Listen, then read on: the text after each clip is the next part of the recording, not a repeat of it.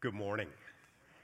Welcome to River Oaks Community Church. Thank you all for being here today. Welcome also to those of you joining us online. We're thankful to have you here. I want to say welcome back to um, Pastor Wes Tuttle, along with his wife Brene and son Ben. They've returned from uh, eleven or twelve days in Croatia, where Wes was leading worship from people uh, for people from twenty-six different nations. Wes mentioned that uh, while there, there were a number of people from Ukraine, but also from Israel. And uh, the folks from Israel, some of them were not able to return home at the end of the conference because what had happened uh, in Israel last weekend. Um, reminded, as I think of, of heard what he said about Ukraine and people from Israel, of our great need to pray for those two parts of the world. So before we get into the scripture today, would you join me again as we, we come together as the Lord's church to hold up these things in prayer? Father, we come before you in the name of the Lord Jesus Christ, the one to whom has been given all authority in heaven and on earth. And Lord, in that great name, we pray, as you said, for the peace of Jerusalem.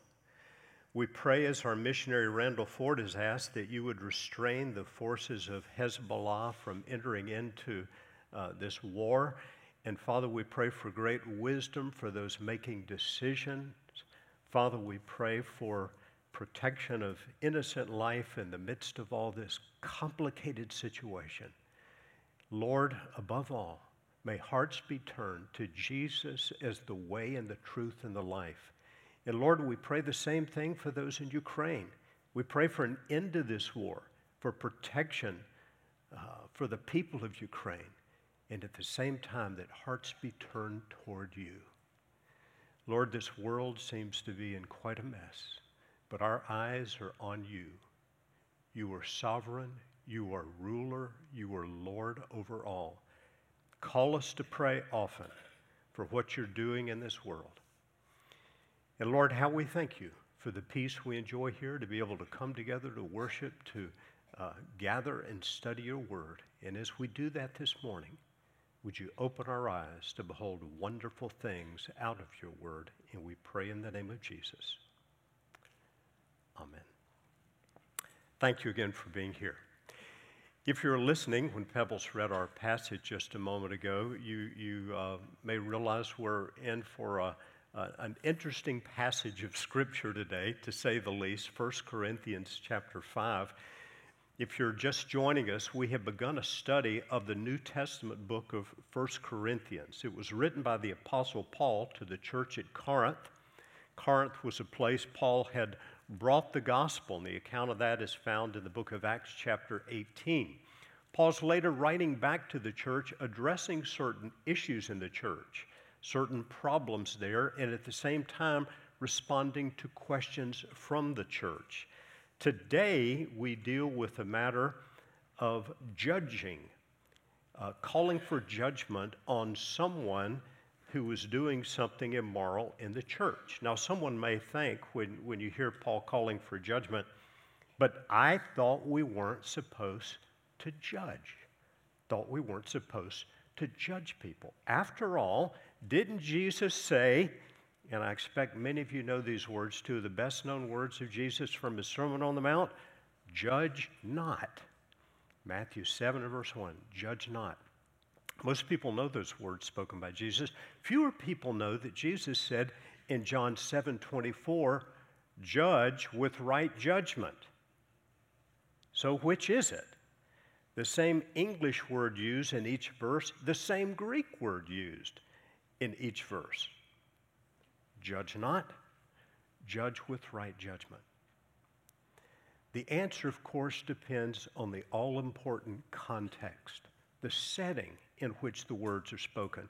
The best way to understand a verse of Scripture is to understand it in its context. One of the most important principles for interpreting the Bible I could ever share with you is this: always understand Scripture in its setting, in its context. The same words spoken in a different setting can have a very different meaning.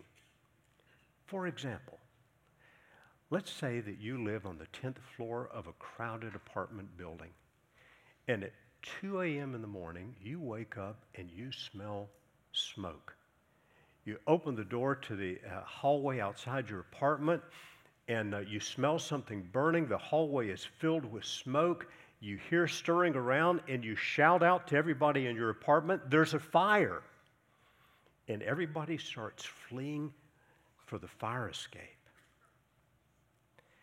But let's say last weekend you were with our students at Camp Haynes, where I understand they had a great uh, fall retreat. And after the worship one evening, uh, some are, are hanging around singing a few more songs. Some have gone to the gym to shoot baskets. Some are, are kicking a soccer ball under the lights. And you, one of the youth leaders, said, "Look, we'll do s'mores in twenty minutes. First, I got to build a big bonfire. I'll call you when it's ready." So in twenty minutes, you shout out, "There's a fire!" And everybody comes running with their bags of marshmallows in hands. Same words, different setting. In the first instance, people are fleeing away, and the second, people are, are coming. This is why we have to understand an issue like judging. When to judge and when not to judge in context, in its setting. That's important as we approach First Corinthians chapter five today, because in this case, the Apostle Paul rebukes the church, and he probably has in mind specifically the leaders of the church for not judging something. Now, what I'd like to do this morning is, first of all, do a quick run through First Corinthians chapter five. Just take a, a quick overview of this chapter, and then talk a bit about when the Bible calls us to judge and when the Bible calls us not to judge. First of all, First Corinthians chapter five. We're just going to quickly run through the chapter. You'll see the, every verse in the chapter on the screen. It's a short chapter of thirteen verses. First of all, we see in this particular chapter, flagrant immorality in the local church should be judged. Again, as Pebble read a moment ago, Pebbles read a moment ago, it is actually reported there's sexual immorality among you, and of a kind that is not tolerated even among pagans, for a man has his father's wife. Now, Paul is upset about this. He's heard it's going on in the church. He says, "And you're arrogant. Ought you not rather to mourn? Let him who's done this thing be removed from among you. This should not have been allowed to continue flagrantly in the church. Though absent in body, I'm present in spirit, and as if present, I have already pronounced judgment." Paul's call, calling for a judgment, and he's rebuking the church because they did not judge this behavior. He's rebuking them for allowing open, flagrant, known, unrepented of immorality to go unaddressed in the church. He continues in verses four and five, making the point that godly judgment and discipline may be necessary for the salvation or the spiritual health of the offender. Paul says, "When you're assembled in the name of the Lord Jesus, and my spirit is present with the power of the Lord Jesus, you are to deliver this man to Satan for the destruction of the flesh." Wow. "So that his spirit may be saved in the day of the Lord." What does this mean? I'm not sure. I'm really not sure. And without a real clear leading of the Lord, I, I, I'm not sure I want to try to deliver someone to Satan for the destruction of the flesh, but I expect it means something like excommunication, something like withdrawing fellowship and prayer from someone. Why? To punish the man? To get revenge? No. No, the goal is not revenge. The goal of godly discipline is, is spoken by Paul. So his spirit may be saved in the day of the Lord. What he's saying is that discipline and judgment in certain cases are necessary for a person to come into the light, to come into repentance, to experience salvation. In most churches of any size, there are many believers, but also people who are not genuinely believers. Jesus hinted at this in his teaching that's sometimes called the, the parable of the wheat and the tares, or the wheat and the weeds growing together, that ultimately in the, the final day there would be a judgment about genuine believers and those who are not. Paul knows there are people in the church who are not genuine believers that need to be brought into the light. And he's saying this may well be part of that process. Discipline is necessary often.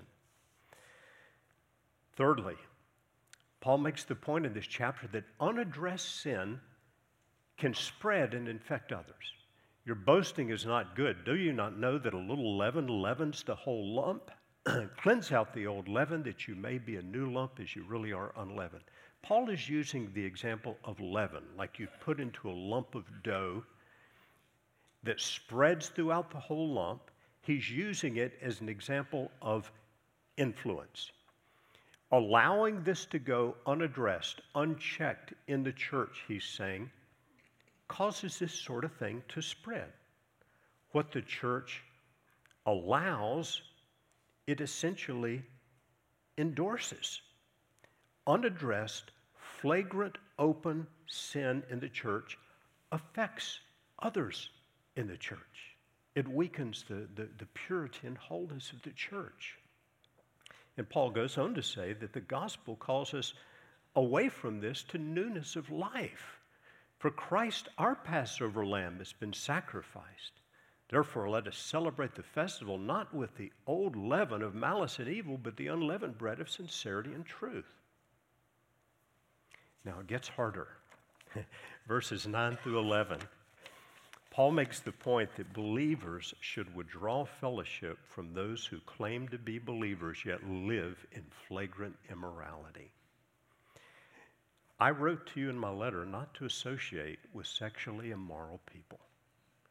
I'm glad he says what he says next, or, or we'd all have a problem associating with a lot of people we know. He says, not at all meaning the sexually immoral of this world, or the greedy and swindlers or idolaters. Since then you would need to go out of the world.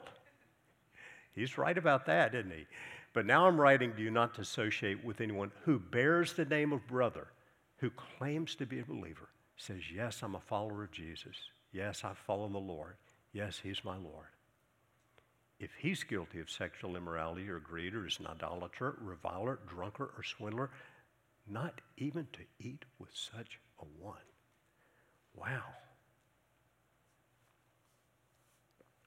Again, Paul is not calling us to withdraw from people we work with or live near or know who live in these uh, uh, ways of immorality he lists here. He's talking about people, in my understanding, in a local church body. And he's saying flagrant, unrepented of sin must be addressed in the local church body. And then finally, he makes this point.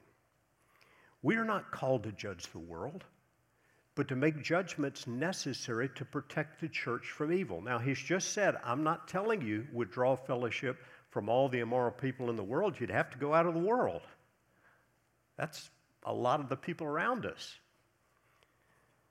What do I have to do with judging outsiders? Outsiders are those outside the church body. Is it not those inside the church you are to judge? God judges those outside. Purge the evil person from among you. Paul is not calling us believers to make judgments on what the world's doing out there. People without Jesus are going to do what people without God do. But in the church, he calls for a certain order, a certain uh, manner of life. We all sin and fall short of the glory of God. We know that. None is righteous. None is perfect. But flagrant, unrepented of sin in the church, such as was in the case at Corinth, must be addressed. And let me stress that I, I, I think the primary responsibility for doing this typically falls on the leadership of a local church. Uh, typically, that would be pastors, elders, may also include small group members as well, or team leaders. God typically gives you authority to make judgments where you have responsibility. That's certainly true for those of you who are parents. You have responsibility to make judgment calls often in the home. And often you're called to, to discipline your children. Why? For their good, for their health, for their well-being. Not to satisfy your anger, I hope. Not for revenge, certainly, but for their good, for their wholeness. Just like Paul's calling for judgment on this man so that his spirit might be saved in the day of the Lord, that he might be brought to repentance. Isn't that in the best interest of this man? Is it really in his best interest that they would say, oh, we love you, brother. Judge not. You do what you want to do. They could do that and result in that man's eternal separation from God by letting him continue in that path. Paul says you need to call for judgment. You need to address this so that this man's spirit may be saved in the day of the Lord. So, chapter five. Now, let's take a step back and talk about this whole matter of judging. I expect we all have some questions about this. When to judge and when not to judge. I'd like to start by, by pointing out some of the things the Bible does call us to judge, things about which God calls us to make judgment, and then talk about those things concerning which we're not to make judgments. And again, we understand this by understanding Scripture in its setting, in its context. That's how we interpret Scripture properly. Things to judge in the church. As we've already seen, flagrant immorality. As Paul says, it's, is it not those inside the church whom you are to judge? God judges those outside. Purge the evil person from among you. Flagrant immorality. Is this the only place in the New Testament we find this? No. No, we find Jesus giving the same guidance to us in the book of Revelation. In chapters two and three of Revelation, there are certain addresses given by Christ to certain local churches. And the words you see on the screen are from Jesus' guidance to, I think, the leaders uh, he has in mind of the church at Pergamum. Notice what he says through the Apostle John, who uh, is credited with writing the book of Revelation. But I have a few things against you, that you have some there who hold the teaching of Balaam, who taught Balak to put a stumbling block before the sons of Israel so they might eat food sacrificed to idols and practice sexual immorality. So also you have some who hold the teaching of the Nicolaitans. Therefore repent.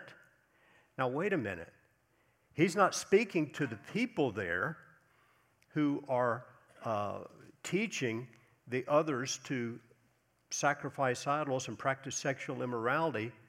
He's speaking to the leaders of the church and says, I've got this against you. You're tolerating this. You're allowing this to go on. Therefore, repent. If not, I'll come to you soon and war against them with the sword of my mouth. He says, I have something against you because you're allowing this to go on unchecked in the church. Furthermore, the church at Thyatira, a few verses later, he addresses this way.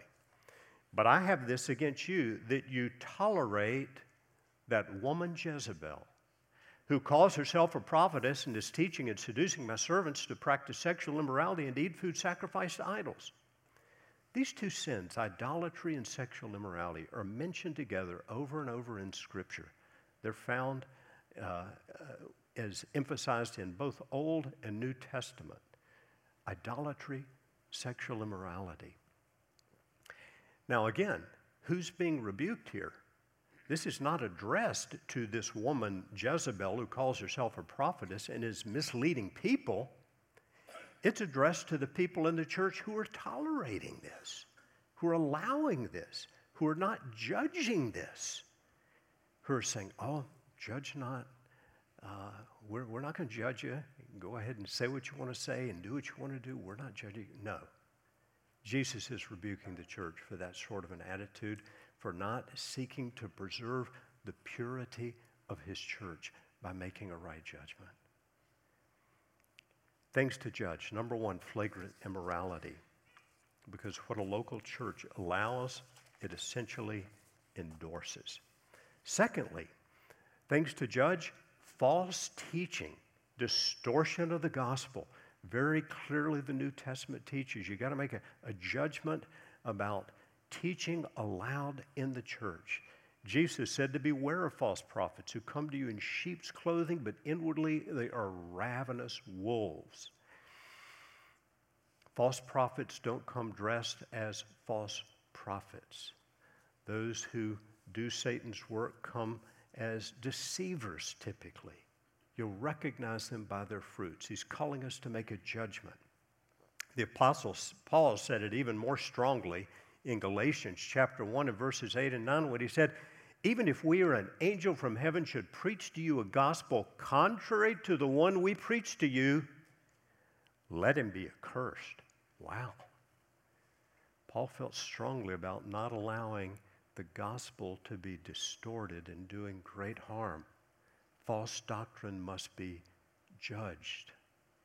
As we've said before, so now I say again, if anyone is preaching to you a gospel contrary to the one you receive, let him be accursed.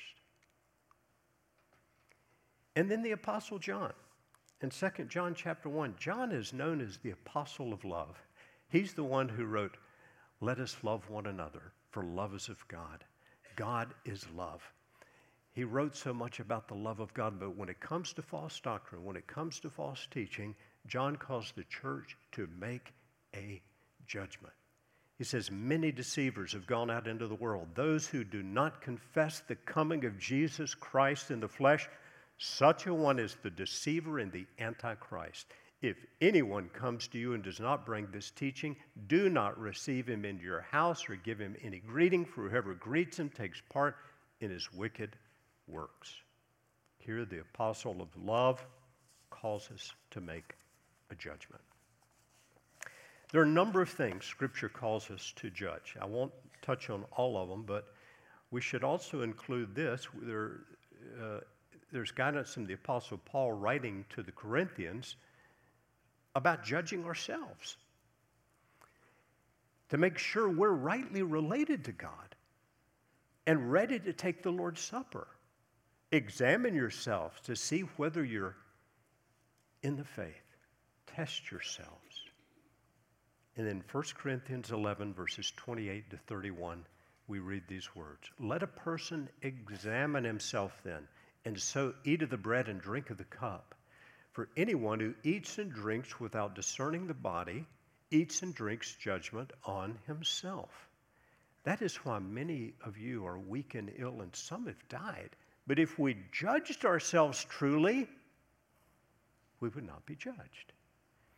In this context, in this setting, he's using the word judge to refer to examining ourselves, to make sure we're ready to take the Lord's Supper. That's why we take communion here. We usually take a moment to pray, to, um, to wait on the Lord. It's a good time to search our hearts, most importantly, to be sure we've really put our faith in Jesus as Savior and Lord.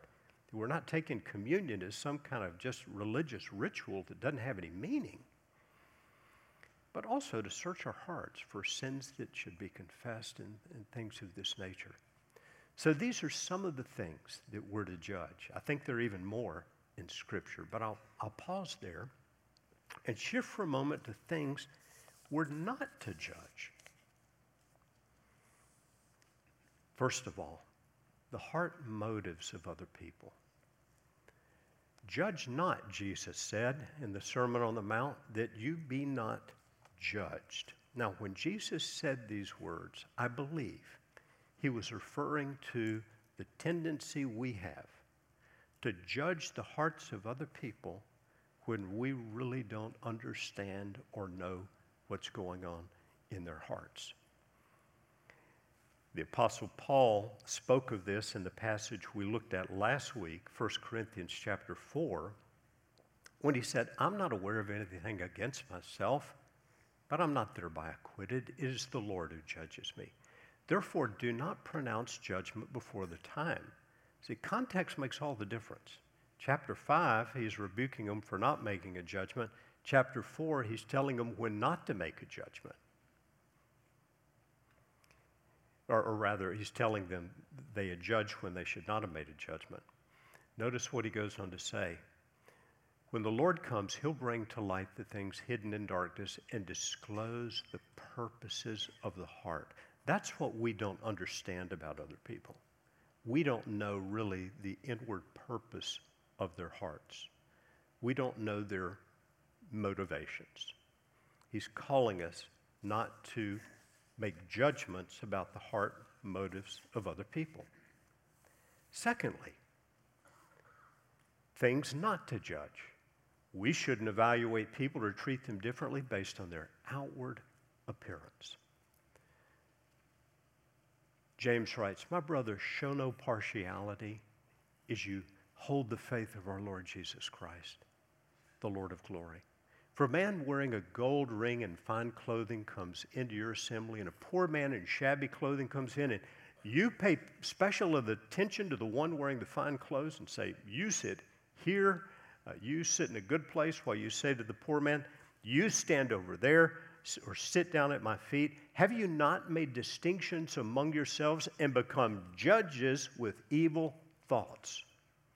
Judging based on outward appearance. All forms of racism and racial bias are forms of wrong judging. All ethnic prejudice would be in that same category. The Lord sees not as man sees. Man looks on the outward appearance. The Lord looks on the heart. I believe it was the prophet Samuel that said that. The Lord looks on the heart. We should not evaluate people or treat them differently based on their outward appearance. Another time not to judge. We should not speak evil of other believers. James goes on to write, "Do not speak evil against one another, brothers. The one who speaks against a brother or judges his brother speaks evil against the law and judges the law. But if you judge the law, you're not a doer of the law, but a judge. There's only one lawgiver and judge, and he's able to save and destroy. Who are you to judge your neighbor?" Do you know anybody who's just constantly critical of everybody and everything? People like that are just unpleasant to be around, often making judgments about the heart and motivations of others because of what they see outwardly. Another time not to judge. We should not evaluate a person's worthiness of our fellowship based on what Paul calls disputable matters. Disputable matters are those things about which we might disagree with other people who say they're Christians. Um, non-essentials of the faith, we could say. Your viewpoint of the end times and how that's going to come about. Paul says this, "As for the one who's weak in faith, welcome him, but not to quarrel over opinions. One person believes he may eat anything, while the weak person eats only vegetables." In the early church, this was an actual issue. Some Christians believed they could, could eat meat, uh, that all foods were okay. Others seemed to be uh, under uh, some constraint to obey certain Old Testament dietary laws, and, and some had the idea they could only eat vegetables. Paul says, "Let not the one who eats despise the one who abstains, and let not the one who abstains pass judgment on the one who eats, for God has welcomed him. Who are you to pass judgment on the servant of another?" Very important verse when we think about when not to judge. Who are you to pass judgment on the servant of another? "It is before his own master he stands or falls, and he'll be upheld, for the Lord is able to make him stand." And then finally, something else not to judge. We should not judge the behavior of others when we do the same things. That's pretty obvious, isn't it? Paul writes to the Romans, "Therefore you have no excuse, O man, every one of you who judges. For in passing judgment on another, you condemn yourself, because you, the judge, practice the very same things. We know that the judgment of God rightly falls on those who practice such things." Even if you're in the church and you see some glaring, flagrant immorality that should be judged, Don't attempt to do it if you're doing the same thing yourself. Now, let me pause for a moment. I know we've been through a ton of scripture really, really quickly. I'm sure too quickly this morning. But I'll simply say again, it's extremely important when we talk about judging to interpret scripture in its context, because I think we can see there's a time when believers are called to make judgments. There's a time when we're to judge things. Flagrant issues in the church, false doctrine in the church, even ourselves. But there are many times when Scripture teaches us not to judge. As Jesus said, judge not that you be not judged. These things we are not to judge, I think, could be put under the broad umbrella of judgmentalism, speaking evil of others, judging motives of the hearts of others, judging people by the way they look, by the way they are dressed, by the way they appear outwardly. This we might call judgmentalism. And I think it's the type of judgment Jesus had in mind when he said, judge not. And so I'd like to point out just very quickly the dangers of judgmentalism. First of all, we'll be judged in the same way we judge others. Jesus again said, judge not that you be not judged. For with the judgment that you pronounce, you will be judged, and with the measure you use, it will be measured to you. We'll be judged in the same way we judge others. Secondly, judgmentalism hinders our ability to see things as they really are, to really clearly understand things. Jesus went on to say in Matthew chapter seven, why do you see the speck that's in your brother's eye, but do not notice the log in your own eye?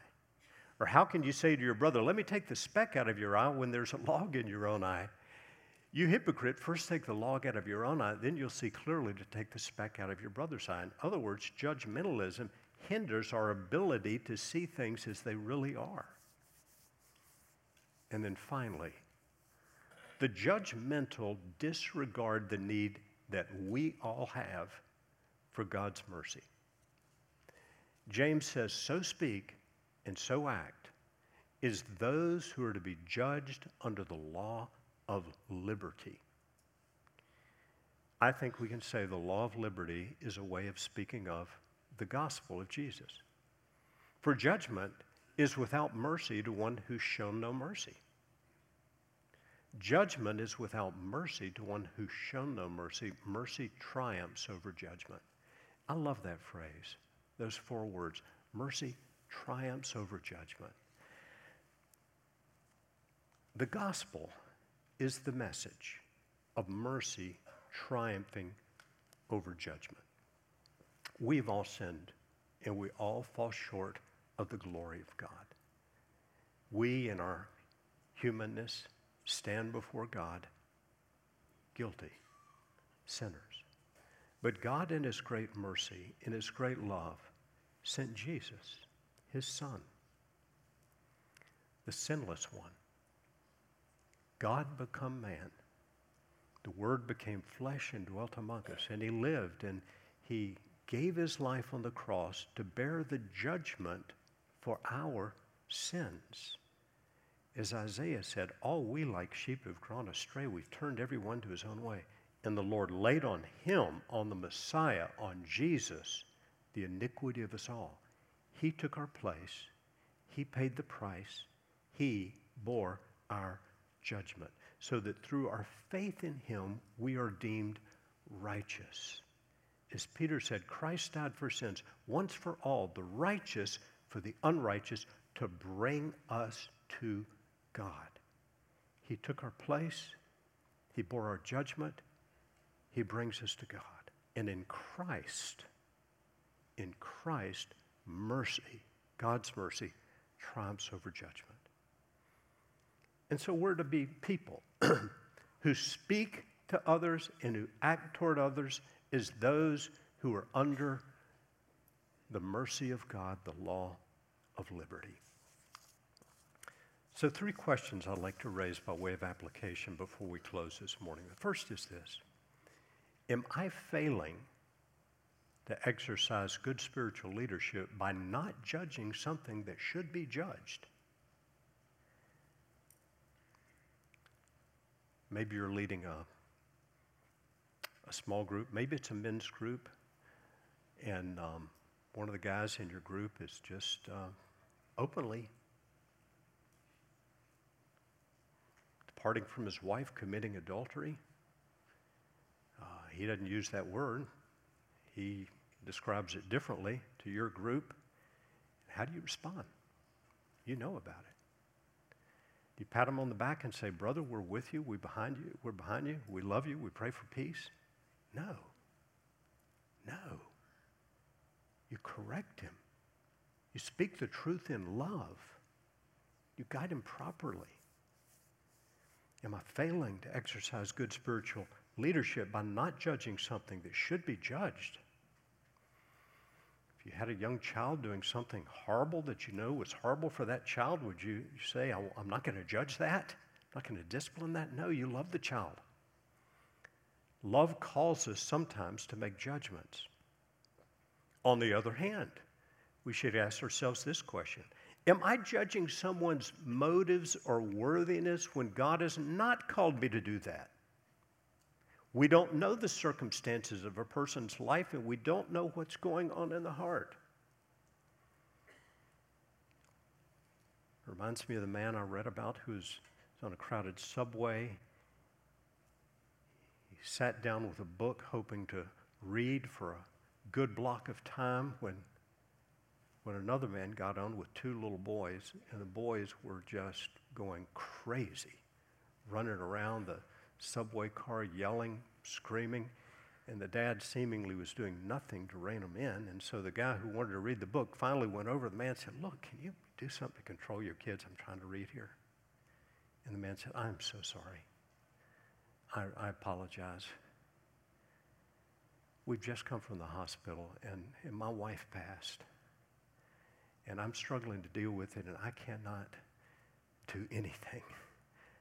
It's the only way they know to react right now. They're not old enough to understand."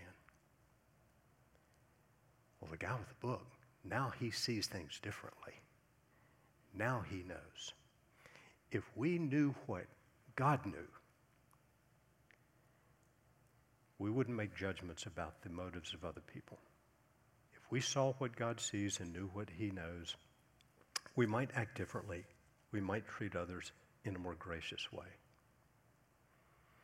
And then finally, am I sure that I am in the faith?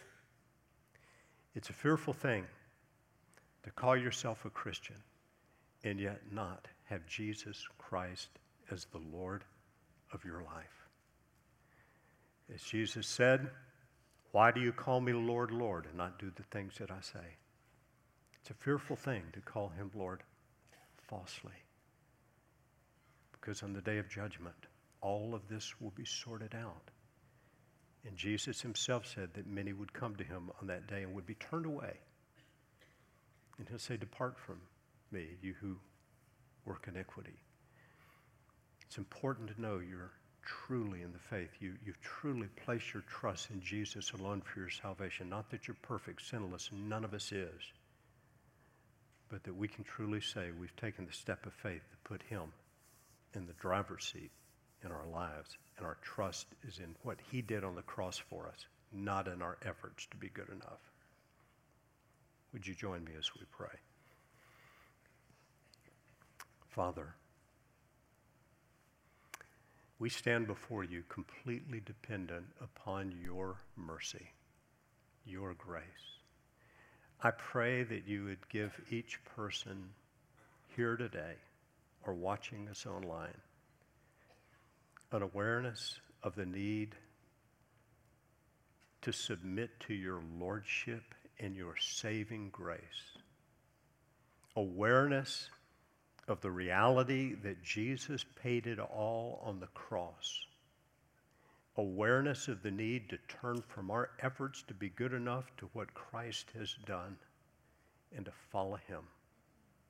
is Lord. And Lord, we face a lot of questions in life regarding judging. Teach us, Lord, if I've taught anything wrongly, I ask that you would overrule it and lead your people in the right way. But illumine our understanding to the truth of your word, that we might honor you and walk faithfully before you. And we pray this in the name of our Lord Jesus.